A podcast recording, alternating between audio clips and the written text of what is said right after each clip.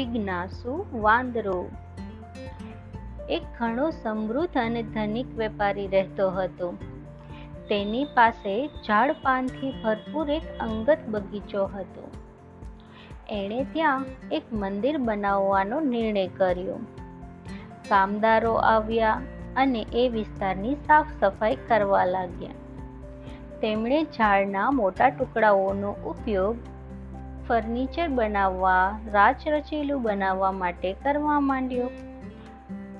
દરરોજ વાંદરાઓની એક ટોળી આ જગ્યાએ આવતી અને આ મિલકતમાં હસ્તક્ષેપ કરતી.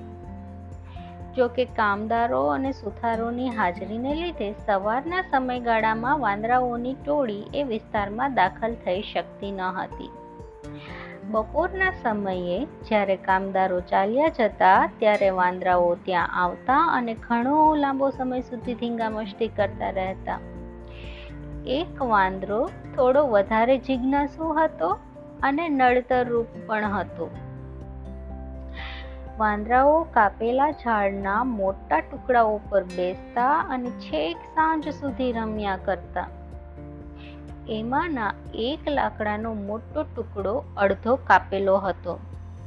સુથારે એમાં શકવા આકારના થડને લગાવી બે અડધા કાપેલા લાકડાના મોટા ટુકડાઓને જોડ્યા હતા. વાંદરાને આ શકવાકાર થડ વિશે થોડીક વધારે જાણવાની જિજ્ઞાસા થઈ. કોઈને બી કહ્યા વગર જાતે જાતે એક થડને એ બહાર ખેંચવા માટે પ્રયત્ન કરવા લાગ્યો. તેણે વિચાર્યું, આ રમવાનું કોઈ સાધન લાગે છે. જો હું એને અહીં આ લાકડાના મોટા ટુકડામાંથી અલગ કરી દઉં, તો અમને સાંજે રમવા માટે એક સારી રમત મળી શકે એમ છે. તેણે પોતાનું બધું જ જોર લગાવીને ખેંચવાનો પ્રયત્ન કરવા માંડ્યો.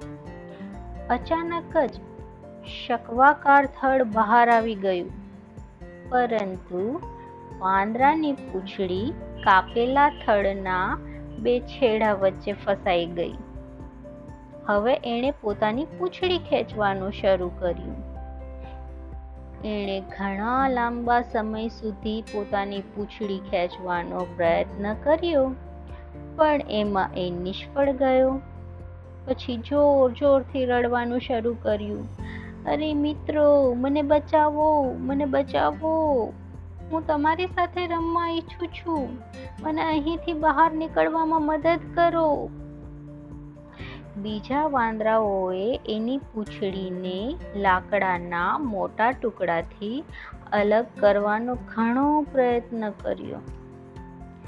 પણ આખરે થાકીને, હારીને એ વાંદરાની ટોળીએ અશક્ય લાગતું કામ છોડી દીધું અને વાંદરાને એકલો છોડીને જતા રહ્યા. પરિણામે અસહાય હાલતમાં રડતા રડતા વાંદરાનું અંતે મૃત્યુ નીપજ્યું. બોધસાર અન્યના માલ મિલકતમાં કદીએ જાણ્યા જોયા વગર હસ્તક્ષેપ કરવો નહીં.